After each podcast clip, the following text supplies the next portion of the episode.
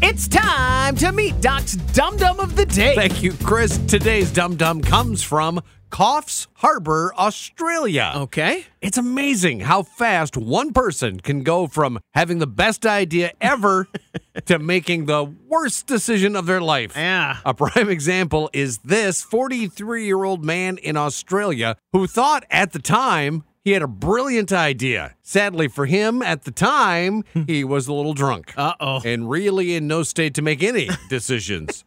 but he made one, and it didn't go well. Okay. After a night of drinking, our friend here needed a ride home. A logical person would have called a taxi. Sure. But logical people don't get to be the dum dum of the day. That's true. Instead of calling anyone, Mr. I just want to go home spotted a semi parked but running. Not yet. Uh huh. The truck was hauling a double trailer.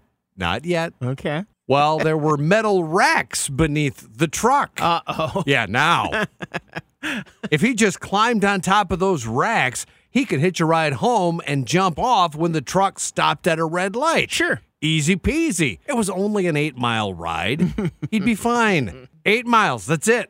He was pretty happy when the truck finally stopped. Almost 250 miles later, Oh boy.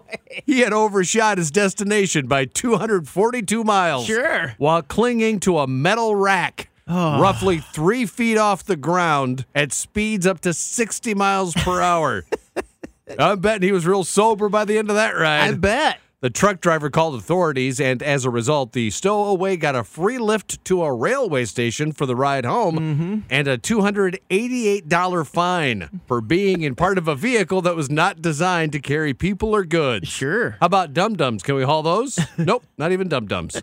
Should have called a cab, Aussie. you are Doc's dum dum of the day.